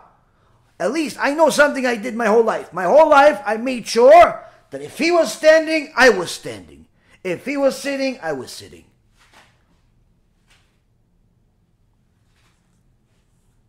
Then we wonder, how did they become such tzaddikim? And we realize their day to day behavior is not something that is a uh, easy to do. But when somebody is constantly thinking about the 13 principles of faith, life after death being one of them, where you're thinking about how Kadosh Baruch Hu rewards the righteous and punishes the wicked, surely that's referring to life after death. When a person is thinking about life after death, it changes behavior during his life that he knows is really a place you're supposed to live in order to earn merits for you to live forever. Gdolei Israel constantly focused on the Torah in such a way that they managed their lives based on the instructions of the Torah. Rather than use the Torah in order to see how it can apply to their life. Now, the Torah focuses on every aspect of life. But the Gaon Vilna says that it's clear that this obligation to make your fellow a king over you and having to gladden your fellow, this is the majority of the Torah. The majority of the Torah is to bring joy to mankind. Now, of course, there are Chachamim that say no, it's not referring to, the, it's not saying majority of the Torah, but rather it's an obligation of the Torah to bring joy to man. But even if somebody has this nusach that says that the majority of the Torah is in order to bring joy to man, surely there's an answer for that too. Because although the majority of the mitzvot in the Torah are between a man and God, and not man and man, still, if a person looks deeply into the Torah, he sees that how even the mitzvot that are between man and God are those that bring joy to a person and his fellow. And the more righteous he is, according to what a Kadosh Baruch Hu decreed, the better he is going to be to his fellow. Even with what seems to be unrelated mitzvot. The Saba MiSlobodka says that when it comes to the uh, the gifts to the poor, whether it's the maaser or it's the uh, the fallen stalks like the shnat shmita that we discussed, he says the Rishonim have taught us that these gifts that come from the field owner's crops are in fact the pauper's property even while still in the field owner's possession, like we said earlier. And the field owner is merely a guardian for the poor man's stocks. Should he choose to keep them, he is deemed to be stealing the poor man's possessions. And the same is true, says the Saba MiSlobodka, in the case of greeting another person with a smile. Every person is fully obligated to share a pleasant face with his fellow man, and one who does not do so is essentially stealing them something that is rightly theirs. So here we see that you have a Torah obligation between you and God. If you have a field, you have to observe the Shemitah. On the sixth year, you can't you have to stop after that. 70, you can't take any of the crops. But again, the what's left there, whether it's the tithe, the maaser that you take during those six years, or it's the uh, fallen stocks, even during the uh, the Shemitah year, you should know this is not your money. This is not your crops. This is simply you are a bank for the poor people. It's their property. So, this Torah obligation between you and God is, in essence, one of the ways that you could bring gladness or sorrow, chas v'shalom, to your friend. If you follow the will of God, you not only will bring good to yourself, but you also thereby bring good to your fellow. If you don't follow the will of God, you end up bringing sorrow to your fellow. Because now instead of him coming to your field and finding some food to eat, he finds nothing. He finds that somebody stole his stuff. It says, even more so applying to your everyday person that thinks that their face belongs to them and thereby walks around however they want. She puts enough makeup on our face because she wants everybody to be aroused the second that she sees her face. She wants everybody to think of her forever as a result of the way that she dresses. And this is not the way to to, uh, to behave. Why? Because if you're bringing that those that those types of thoughts and feelings to people, you are a sakana. You are a danger to. You're a hazard to society. Because if a person that is going to look at you and see something that is attracting his attention away from his wife, surely that will make it his appreciation of his wife lesser. If she's next to him while he's doing it, it could create much bigger damage and increase the divorce rate even more so. While it's still possible to increase it because it's literally almost approaching 100%. You have a better chance of winning the lotto than you have staying married in Western society these days. So you have a situation where a woman thinks, oh, I'm going to walk around in such a fashion where I want all the people to look at me and remember my face and think all types of thoughts about. You are a hazard because people that look at you don't appreciate what they already have. And in fact, they start getting to the point of desiring to do things that are forbidden, not just by their spouse, but by God Himself. So you're causing these people to inflict damage on themselves and those around them.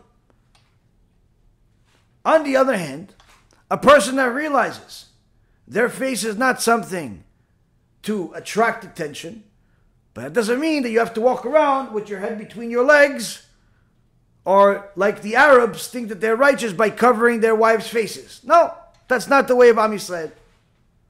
Simple. Look happy. Not go and shake every guy's hand and every girl's hand and hug people in the streets and uh, befriend all the homosexuals. No, no one's saying that. Simple. Have a nice face. If you see somebody that you know, make sure they know that you are happy. Not just you're happy because you have such a wonderful life. You're happy to see them. Give them the feeling that they are at least part of the reason why you're happy and you have a smile on your face. And instead of walking around with a upside down smile at all times, thinking that that is a reflection of how righteous you are, realize that that face of yours that causes other people to be sad because you're always angry and you're always mad and you're always a uh, sad, you're causing damage to them. Not that much less than that forsaken woman is that's looking to cause people to become attracted to her. Now, again, no one says walk around and hug strangers, love everybody the same. No. You have to have a certain face where if someone looks at you, they don't get depressed and start thinking of the destruction of the Bet HaMikdash. If they look at you, they don't become, you know, perhaps happier that they don't look suicidal like you. No. You have to have a, pleasant face. Even more so if you see somebody and someone you're having a connection, uh, eye contact with somebody. Even more so. And if it's somebody that you know, it's important for you to smile. It's important for you to have a happy face enough to give them pleasure. As if they're the ones that caused it to you. Now, what if you're not happy? You still have to smile. Rav Chaim Ozer Grodzinski in the uh, Achiezer writes, years ago, in my youth, I used to think that the main job of someone in my position, he was the Gdol he was the head rabbi, thought that someone in my position, his job was to write Chidushe Torah and publish many Sfarim. But now I've come to the conclusion that writing Sfarim is actually child's play in comparison to the need to support widows, orphans, and the poor uh, and Torah scholars. Meaning that yes, you have to learn Torah, you have to teach Torah, you have to write Sfarim, but that is not the ultimate purpose of everything. Because there is a greater goal to take all of that Torah that you learn and apply it to life. Part of, of, of learning Torah is applying the Torah to your life. The Gemara in Masechet Avodah Zarah says that if a person learns Torah just for himself, not for the sake of benefiting others, it's like a person that has uh, a different God. You're supposed to apply the Torah. So Rav Grodzinski says, on one, and when I was younger, I thought just learning Torah and, and, and, and, writing books, that's enough. No, no, no. I have to apply it. How do I apply it? Bringing kindness to people out there, to the orphan, to the needy, to the widow, to the people that are already having a difficult time and are more prone to be depressed, more prone to be down. To help the poor, Torah scholars.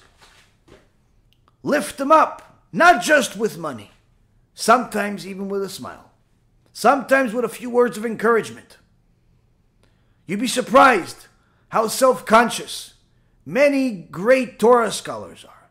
They have an enormous amount of information in them they've toiled for, but they're surrounded by a world that not only doesn't appreciate them, but mocks them on a regular basis.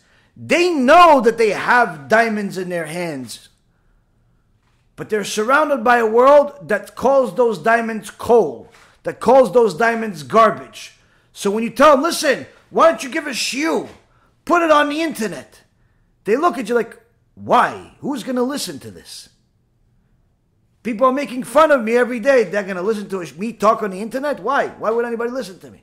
And you'd be surprised how many Torah scholars we've had to convince over the years to put their lectures on the internet so other people can benefit from it. And the response that we get from some of these holy people is like, why would anybody listen to me? Why would anybody listen to me? So just because somebody has a lot of information, a lot of Torah, doesn't necessarily mean that they're automatically confident. The two don't necessarily go together. Why? Because again, you have to look at things from their perspective. People at their perspective. And Rav Gozinski says that, yes, learning Torah, writing books, important. But it's also very, very important to help those that are in need, whether they be orphans or they be widows, poor people, Torah scholars. Help those that are in need. And in fact, helping them is much more difficult than writing books. This is a big part of the reason why our organization does everything. We help the poor, we help the Torah scholars, and needless to say, Baruch Hashem, we learn Torah. Because if you're looking to fulfill the Torah, whether it be as an individual or as an organization, you're left at a place where you have to do all of it if you really want to achieve your mission. Now, Rav Hutner, who was one of the Gedolei Hador in America, says that in one of his letters. I was very I was certainly very happy to hear that I was successful in providing some encouragement in his time of pain and anguish. For what is left for someone in my position to do if not to lighten someone's painful burden? Here you have a situation where someone was suffering. Apparently, it seems like somebody died, and a person, a Jew, was suffering. And Rav Hutner, one of the Gedolei Hador in the previous generation, comes, takes time out of his busy day, instead of learning more Torah, instead of teaching more, instead of doing anything else, he stops his day to go and help this Jew that he doesn't know. And he makes sure to follow up what happened as a result. Did he stay okay? Did I do? Did I achieve my mission? And he gets a response. Yes, yes, he was very happy. You gave him some chizuk. And Hutner writes another letter saying, Oh, I was very happy that I achieved this purpose of actually giving him some encouragement despite his anguish and his pain. Because what else can somebody like me do in the world? Wait, you're the Gedol Hador. You're one of the biggest rabbis in the world in a generation. You're saying, what else can you do? Yes, when you compare helping another fellow Jew out of his dire situation versus everything else, the two don't compare. The two don't compare. This is the reason why Kadosh Baruch Hu says to the prophet Jeremiah in chapter 19, verse 15, or 15, 19, that those that help people do tshuva, they're going to be like stars. So much so that whatever they say, I fulfill. Because a Jew that is not observing the Torah, a Jew that's not keeping Shabbat, a Jew that's not protecting his Kedusha, a Jew that is not modest, a Jew that is not uh, righteous when it comes to business, a Jew that is not learning Torah is a Jew that's in dire need, in destitute situation, in a horrible shape. To help that person, there's no greater kindness in the world. Surely you can go spend more time learning Torah. You go spend more time making money. You can spend more time with your kids, with your wife. You can go spend more time sleeping. But you took the time to go help this fellow Jew out of his dire situation. You rescued him out of the filth that he was in without even realizing it. HaKadosh Baruch Hu says, You're a star. Whatever you say, it's like I said it. You pray, I fulfill. Kepitiyeh, the Pasuk says. In the name of Rabbi Israel Salat, Sefer Netivot Or, extraordinary Sefer that was translated to English, highly recommended. Rabbi Israel Misalant was once discussing something with someone. And the whole time that he's discussing, Rabbi Israel Misalant has a big smile on his face. One of the students of Rabbi Israel Misalant, he's used to serious musar. You do wrong, punishment. You don't serve Hashem 100%. You have a problem, and so on and so forth. A lot of Heavy talk. This is the master of Musar. Here we see the master of Musar smiley like a little boy. What's going on here? This young student didn't like it. But of course, he had at least enough fear of his rabbi not to say something in front of somebody else. But I didn't stop him from saying something. During the next Musar talk, that Rabbi Israel Misalant gave the students, this student protested. But how do you explain yourself for that conversation that you had with that man, where the whole time you guys are talking and just like, ah, you know, smiling? Of course, Rabbi Israel Misalant did not take this to heart. He knew this young student doesn't know the difference between serving HaKadosh Baruch Hu and serving yourself.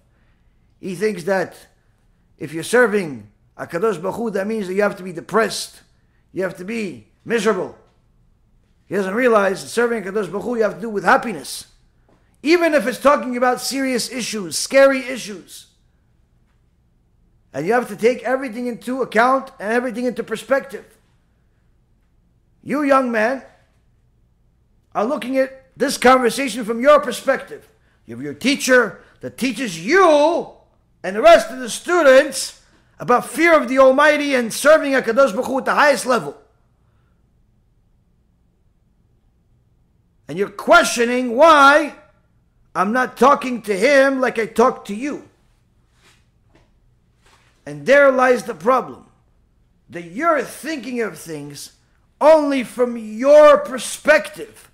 Had you made your fellow a king over you, you would have thought of things from his perspective.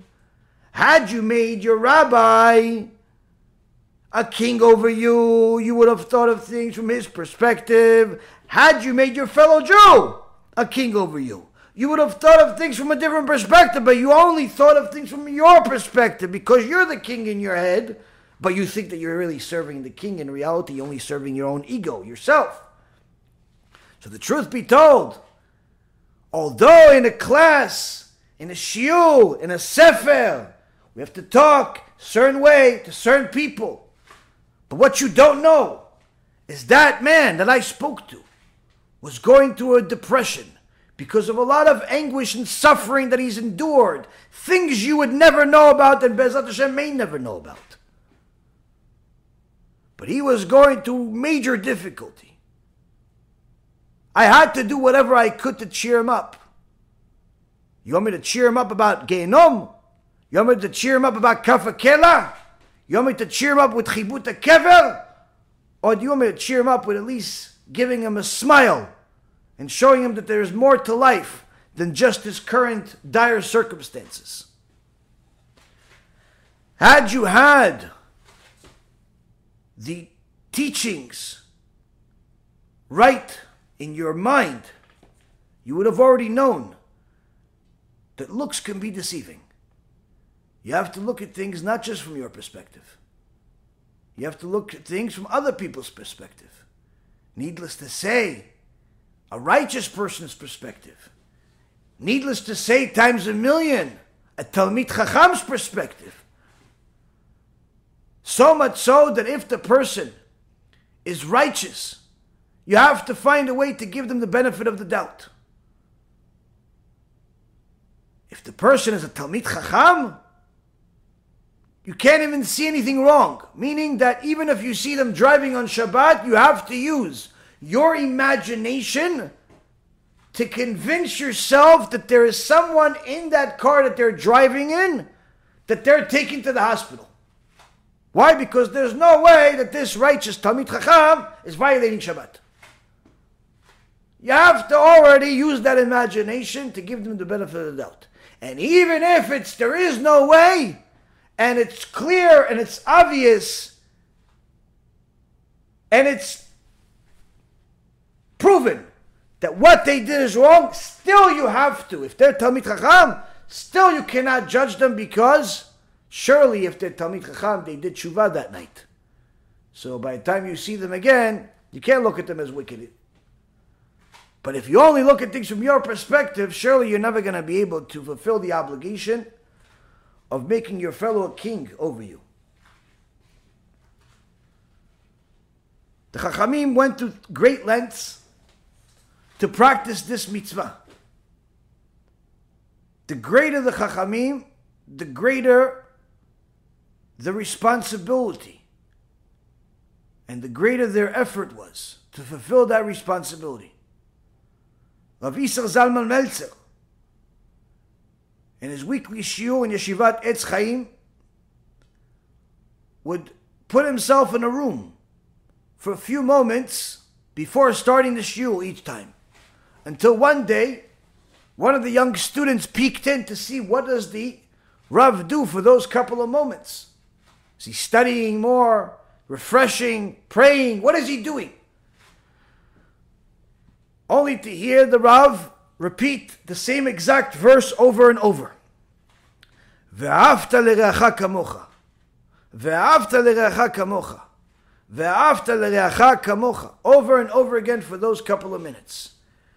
You love your fellow as you love yourself. Trying to strengthen himself before every shiur because surely the students will sometimes not be as great as the teacher, where their effort is more focused on when is this lecture going to be over. Their effort is more on what's for lunch. Their mind is on what am I going to do this weekend? What am I going to eat? Maybe I should take a nap now. And the Rav is already preparing for somebody in the crowd to ask a question that's inappropriate, to do something that's inappropriate. Best yet, to fall asleep in the front row and snore. Make sure that everybody hears you. Completely bored out of your mind while the Gedol Hador is speaking. And the Rav says, You must love your fellow Jew as you love yourself.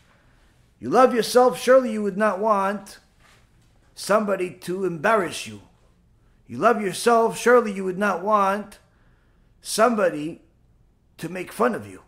You love yourself, surely you would want someone to judge you favorably and realize that you didn't do it on purpose. You just lost a train of thought, and so on and so forth. So the Rav before every shiur would constantly repeat to himself, You're giving this shiur not only to help them, but help yourself. Help yourself by refreshing the subject, help yourself by teaching it and thereby becoming more sharper about it, but also help yourself fulfill the mitzvah of loving your fellow. Not because your fellow is easy to love, and he's always smart, and he's always kind, and he's always great, but rather the opposite, where sometimes he's not so easy to love. Sometimes even hard to love. The Gemara in Masechet Shabbat, page 31a, has the famous story with the goy that wanted to convert to Judaism. An arrogant goy comes to Shammai and tells him, I want you to convert me after teaching me the entire Torah on one leg. Meaning, one sentence, I want to know the whole Torah. It's like people that do not even know the basic halachot of what you need to do when you wake up in the morning as a Jew. But yet they want to learn Kabbalah. Rabbi, I want to learn Kabbalah. Can you teach me? Or the best yet, they just started watching your shiurim two days ago. Rabbi, can you uh, teach me one on one? I think I'll be a better, uh, better person if you teach me one on one. And you can teach the whole world online, but me one on one. They think they're the first one or the last one to ask that. Many people think that the world revolves around them. And this does not mean just the Jews. People that want to be Jewish also do. And people that are not even Jewish also. Just the last two days, until I eventually blocked them yesterday, this guy has been sending me endless messages that don't really mean much. It's like a crazy person. And then he sends me a message and he says, I want to learn Kabbalah. Can you teach me? No. I want to learn Kabbalah with Rabbi Abu Chatzira. Can you help me? No. Why not? This is a legitimate question. Why not? Because I don't know Rabbi Abu Chatzira personally. Well, can't you call him? No. Why not? These are legitimate questions that people take out of their day to ask me. He actually believes that I am obligated to go call Rabbi Abu Chatzira and convince him to go teach him Kabbalah. Why? He's delusional. He thinks that the world revolves around him. And of course, eventually I have to block this person because I just can't take it. If someone asks no more questions, I'm more than happy to answer. Someone acts crazy, there's just so much time that you have in a day. Especially if they call you when you tell them don't call. Now, people didn't just start doing that today. Person comes to Shammai and says, I want you to convert me after teaching me the whole Torah in one sentence. Meaning, prove to me that Torah is real without all the proofs and shiurim and three hours there and ten hours there. No, no. Prove to me one sentence, the whole thing. You think that's only in Bet Shammai? Every week, at least one or two people say that to me. Prove to me the whole Torah in one sentence. Prove to me, uh, like somebody wrote in one of the comments, prove to me that we're not in Gehenom now. In one sentence. And even when you answer them, eh, Eh. Why? Because they're not looking for the truth. They're just looking for something that, for most people, at least the people they've dealt with, is not possible in order to justify their current behavior. So this guy comes to Shammai and says, Teach me Torah on one leg. Shammai Baruch Hashem told him, Go fly kite. Go fly kite, close the door in his face. Hillel had unique type of patience, but also an ability to deal with certain people unlike any other person. Not to say that he's greater than Shammai, but there are certain things, there's certain people that are they're better at it. And it's known that Hillel was had the ultimate patience. But he didn't just have ultimate patience to allow people to desecrate the Torah endlessly and so on, because we see in the Mishnah in Avot, Hillel sees a skull floating in the river. And he says to the skull, You are floating in the river because you did this to somebody else. And whoever did this to you, the same thing will happen to them. Meaning, Hillel is not one of these Care Bear rabbis, chas v'shalom, that says, oh, we love everybody no matter what, everyone's going to heaven. No, no, you have a Mishnah in Avot that says, Hillel looks at a skull and says, you are murdered by somebody, and after that, not even have the privilege of getting buried because you murdered somebody. And HaKadosh Baruch Hu paid you measure for measure. And whoever did this to you doesn't for a moment think that, oh, because you're a murderer, that allowed them to murder you. No, no, they're also going to get punished. You have no permission whatsoever to take, take the law into your own hands. So this very same Hillel comes and he's at his house, and this guy comes to him. Hillel, yes, I want you to teach me the entire Torah on one leg. Hillel, without skipping a beat, says to this person, Whatever is hateful to you, don't do to your friend.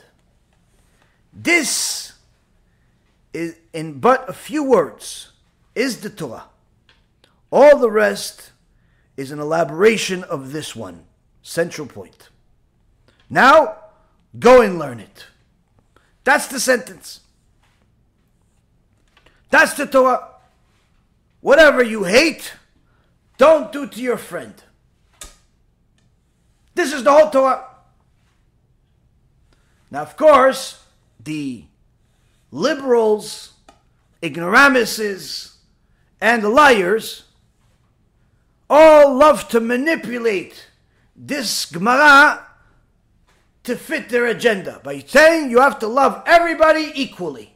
If he's a Mechalel Shabbat, atheist, missionary, anti God, if he's a, a, a terrorist, a communist, love everybody. No, that's not what Hillel is saying. Hillel is saying whatever you hate, don't do to your friend. If a person managed their life in such a fashion, then they would be able to fulfill the entire Torah. Why? First and foremost, no one likes to be cheated. No one likes to be lied to. If you hate when people lie to you, if you hate being taken advantage of, if you hate being cheated, and therefore you're not going to do it to somebody else, that automatically makes you a kosher person to do business with. And not think twice of how you're going to take advantage of me. If you don't like when people cheat on you, if you don't like when people mock you, if you don't like when people intimidate you unnecessarily, if you don't like when people take advantage of you, if you don't like when people are stingy with you, if you don't like when people rape you, if you don't like when people do anything bad to you, and therefore you won't do it to somebody else, that can make you a good husband. Why? Because you won't do all those bad things to your wife. Simple. If you don't like when people are bad to you in any way, shape, or form, and therefore you're not going to do that to others, surely that's going to make you a decent human being. But how does that fulfill the entire Torah when we already know that there's more mitzvot that are between man and God versus man and man? Because HaKadosh Baruch Hu himself also calls himself friend. He calls himself our friend at different times with tzaddikim. If a person thought about the relationship, this friend is not just referring to another human being. Even if you deluded yourself into thinking that Hashem is your friend, and not your God, not your Father in heaven, but your friend. Would you want to be your friend with the way that you're treating him? Now, if you ask the average person, do you love God? More than he loves you? Less than he loves you? Or as much as he loves you? The average person will probably tell you, oh, I love Hashem, I love God, but uh, probably not as much as he loves me because he's unlimited. Okay, No problem. Now let's just say, let's just say, it's obvious that God loves us more than we love Him. It's obvious. But let's just say you do love God. Okay? Would you want God to love you as much as you love Him and show you the love that you have for Him, but back to you? Let's say the unlimited love that He has was not available. And the only love that was possible was the love that you have for Him. That's what He can return to you, like a mirror. Would you want that love? Friend? No, an ignorant, delusional person will typically say, Yeah, of course, yeah, yeah, I love God. But hold on a second. You love God, right? Did you make it on time to prayer today? No? How about yesterday? How about day before? When you prayed, did you think about God? Or you thought about stuff He can give you? Money, women, men, dogs, cats, cars, whatever it is that's on your head? Probably thought about everything but God, no? What if God, when you prayed, He also didn't show up?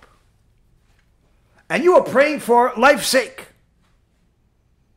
You needed God to save you because your life is on the line. You're on, a, on, on, on, the, on top of the hill. You're about to fall. You need Him to catch you. And He said, God, help me. God said, Hold on a second. I'll be there in 10 minutes. How about that, friend? Or what about when you were praying, God, I need you, I need you. I don't have money to pay rent. I don't have this. Oh, God, it's a, it's a, it's a miscarriage. Uh, almost. The doctors are saying it's going to be one. I need your help. I need this. I need that. And God's busy thinking about, you know, there's so many people in the world. I got to do so much stuff. Got to keep this world going, the atmosphere, the sun the moon. You know, the angels also need some attention. And uh, all these atheists, I gotta convince them. And you're praying, praying your heart out. I need you, God, I need you. It's gonna be something. I need you to save my life now. God's like, what is that? What are they saying? Hold on, I'll be there in a second. I got stuff on my mind. Ah, you know, so much stuff to do. And you're screaming your lungs out. God's busy thinking about other things. Friend.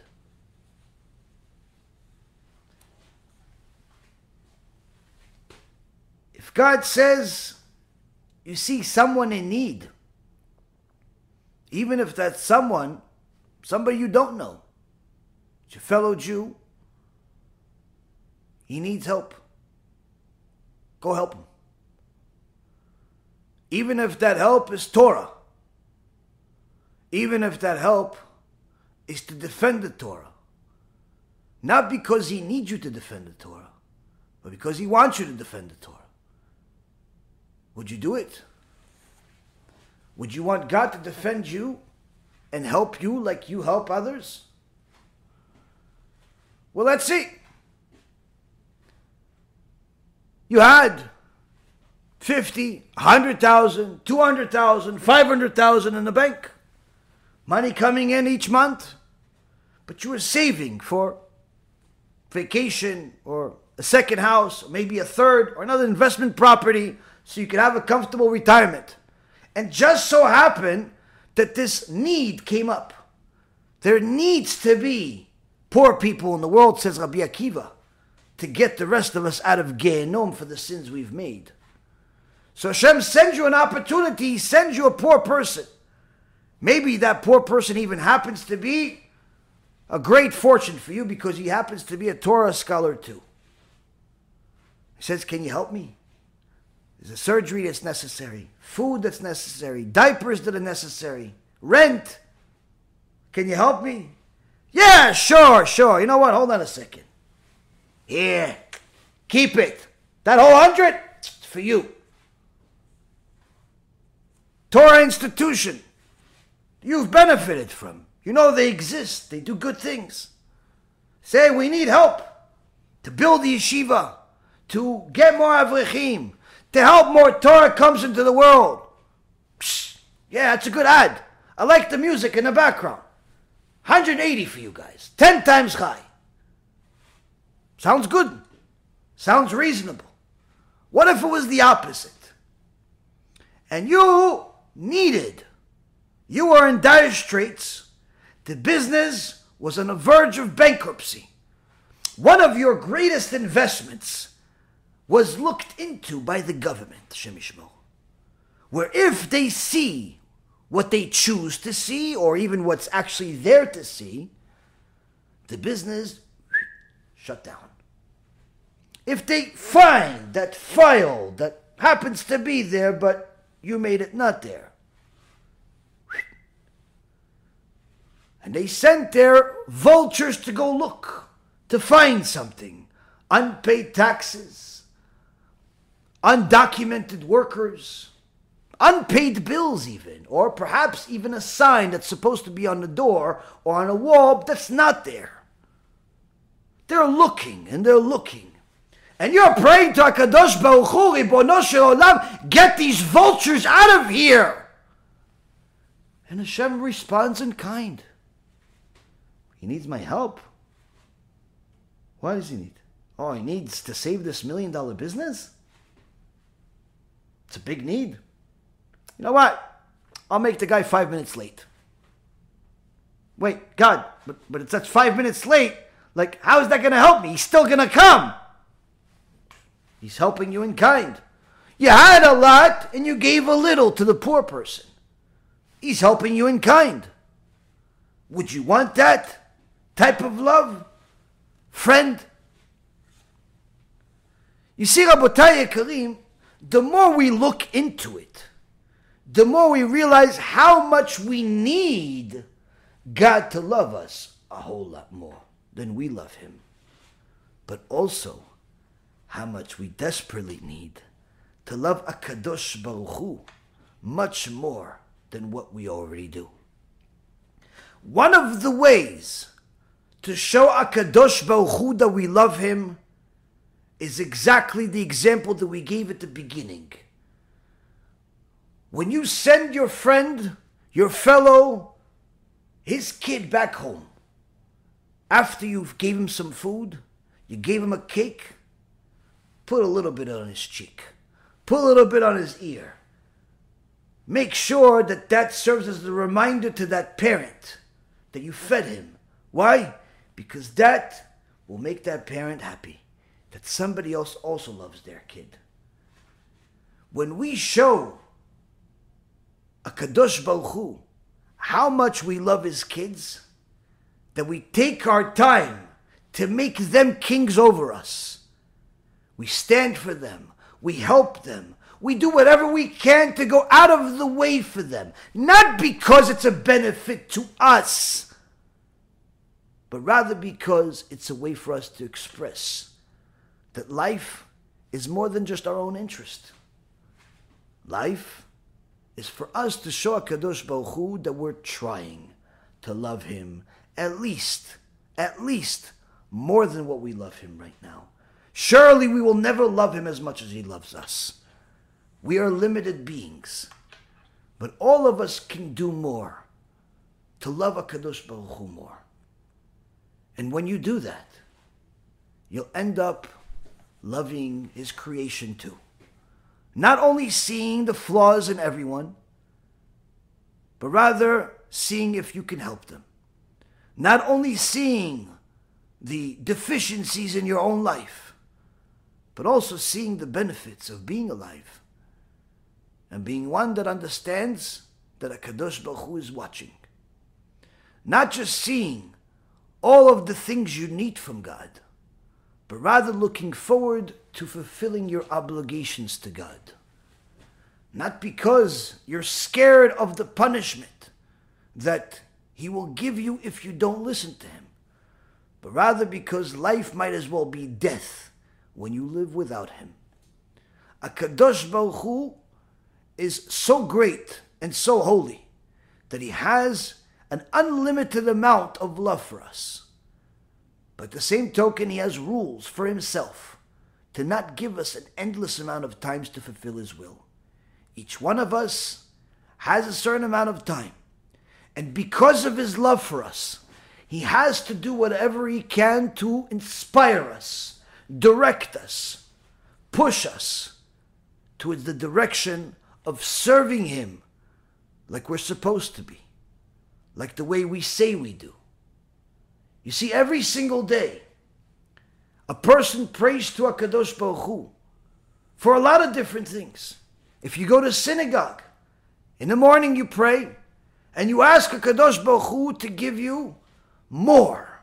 Not just more money, not just more food, not just more uh, things of this world that are physical, but rather more Torah that will give you more clarity, more purpose, more tools.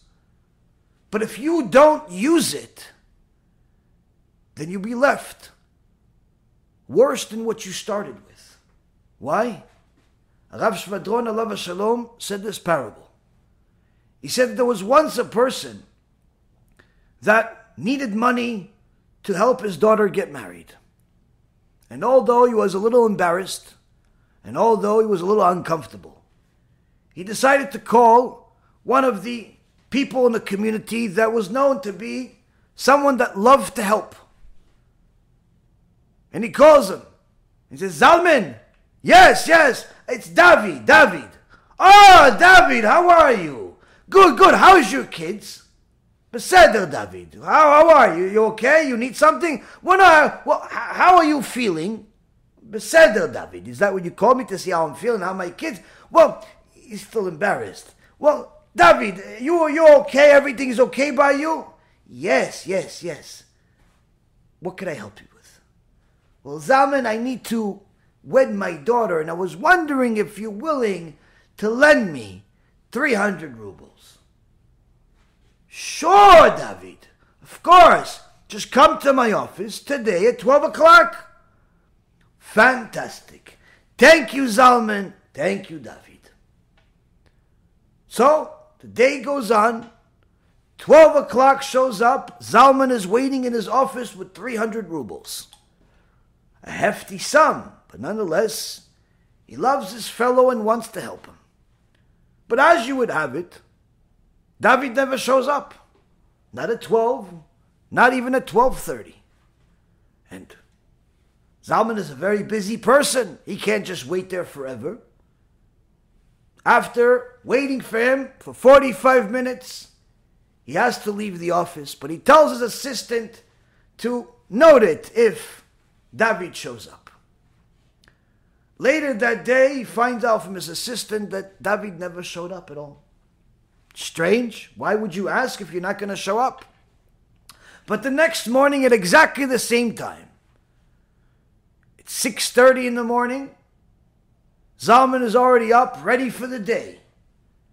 And he gets a call. And who is it? It's David. Zalman? Yes, yes. It's David. Oh, David, what happened to you yesterday?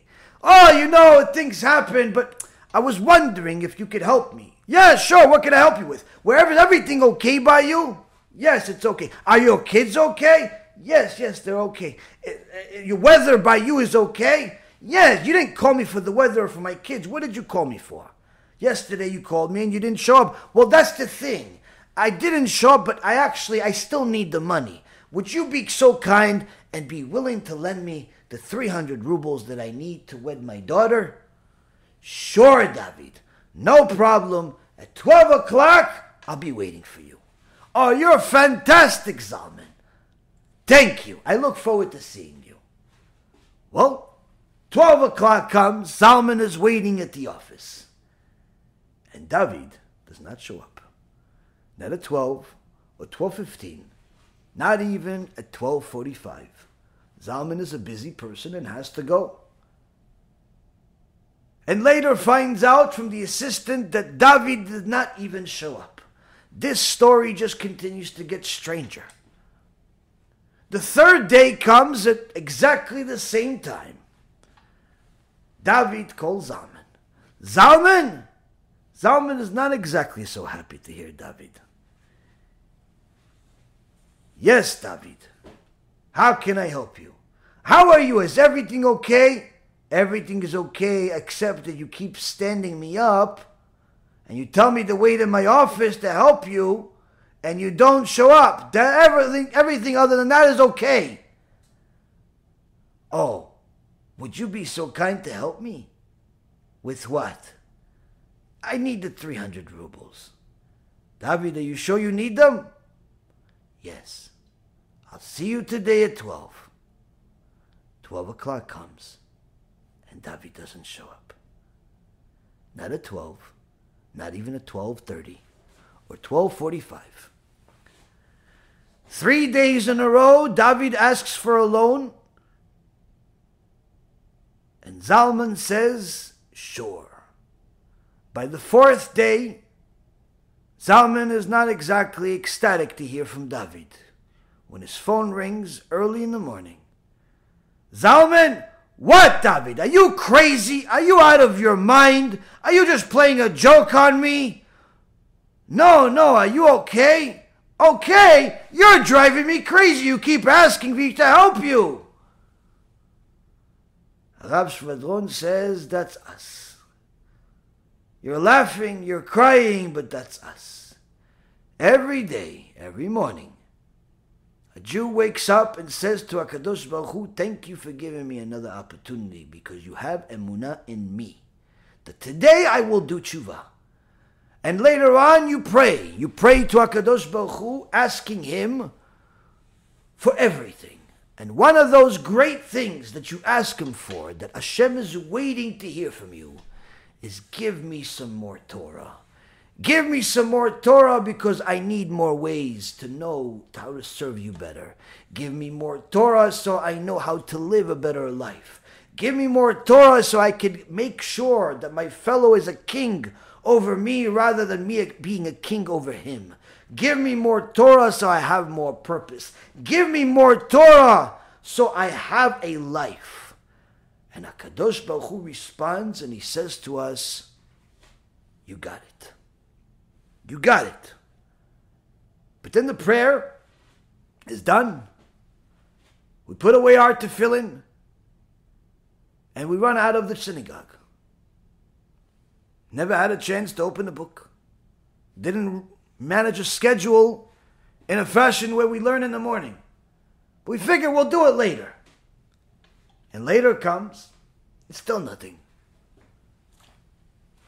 And not even later that evening because you're busy eating and working and calling and living and forget that you need instructions for all of that. And the day is over and we start the next day. HaKadosh Baruch are you okay? You know I love you, right? You know you're everything. Can you give me some more Torah? Can you, can, so I know how to serve you better? so I know what the purpose of life is. Can you give me some more Torah so I have more clarity and therefore I'm never, ever, ever again anxious about anything? Can you give me some more Torah so I know the purpose of life and never ever question why I'm here? Can you give me some more Torah so all of these crazy thoughts of suicide and depression and, and, and, all types of things are never ever something that I have in my mind? Can you give me some more Torah so I can help other people and my kids and, and the neighbors and, and, and all these strange people? And I. Hashem says, Sure, I'll see you later today, waiting for you. As much Torah as you want. And HaKadosh Baruch Hu gives all types of extraordinary Torah thoughts in the hands of the angels that are waiting for you. The minute you open that Gemara, the minute you turn on that shiur, the minute you put more of your life into the Torah than you do into your sandwich, into your job, into your car, into everything else out there. And those angels are waiting and waiting. But as soon as the prayer is finished, the guy is out of the office, listening to sports on the way, listening to news, thinking about everything but HaKadosh Baruch.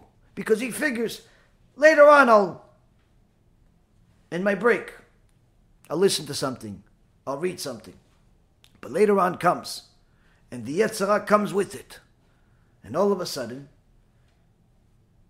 dinner time comes. And dinner time, I'm hungry. So there's no time to learn then. So he eats. And then after that, you have to spend some time with the kids and the wife. And before you know it, too tired, too tired. And the day is over. And the third day, HaKadosh Baruch Hu, you know I love you, right? You okay, Hashem? You okay? Everything's okay by you? Am Yisrael is okay? Well, listen, God, I need a favor. That Torah you gave at Mount Sinai, I don't know all of it.